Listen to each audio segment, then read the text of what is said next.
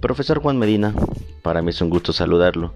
El tema de mi proyecto final de la clase de inteligencia emocional es la automotivación y hablaré un poco dentro de este podcast acerca de ello. El elegir este tema viene motivado por encontrar esos puntos claves para mantenernos con el entusiasmo suficiente y poder lograr y cumplir esas metas a las cuales aspiramos. Quiero dirigirlo al área laboral y exactamente a todos los puestos como jefaturas, que tienen la responsabilidad de un grupo de trabajo, donde desde el líder del grupo debe existir esa motivación de obtener los mejores resultados. Los objetivos tendrían que reflejarse en un corto plazo, no mayor un mes, y así mantenerse el resto del año.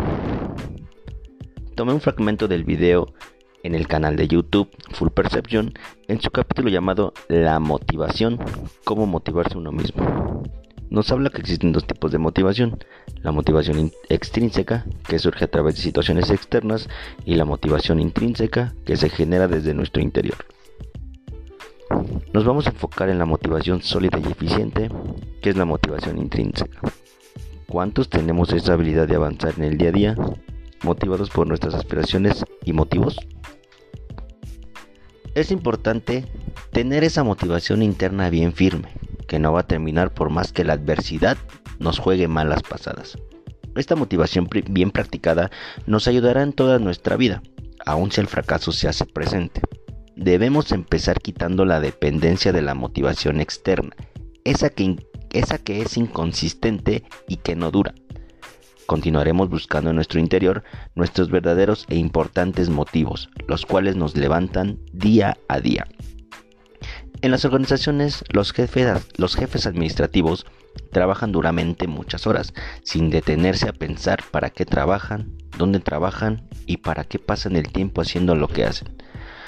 Lo que los lleva a una frustración y a no tener iniciativa y compromiso con la organización en la que laboran.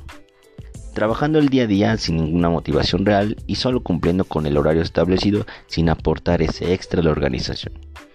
¿Cómo conseguir automotivación? Lo que uno quiere y lo que hace resulta no ser nada compatibles, y eso detona la desmotivación y falta de interés a la visión de la organización. Es por eso que dentro de las actividades de una organización es ayudar a los jefes a encontrar su motivación interna y que ellos se encarguen de hacer lo mismo con la gente a su cargo y así los buenos resultados llegarán en el corto plazo. En conclusión, ya sea lo laboral, lo familiar, lo social, tener una motivación interna nos llevará a esos horizontes a los que siempre hemos querido llegar.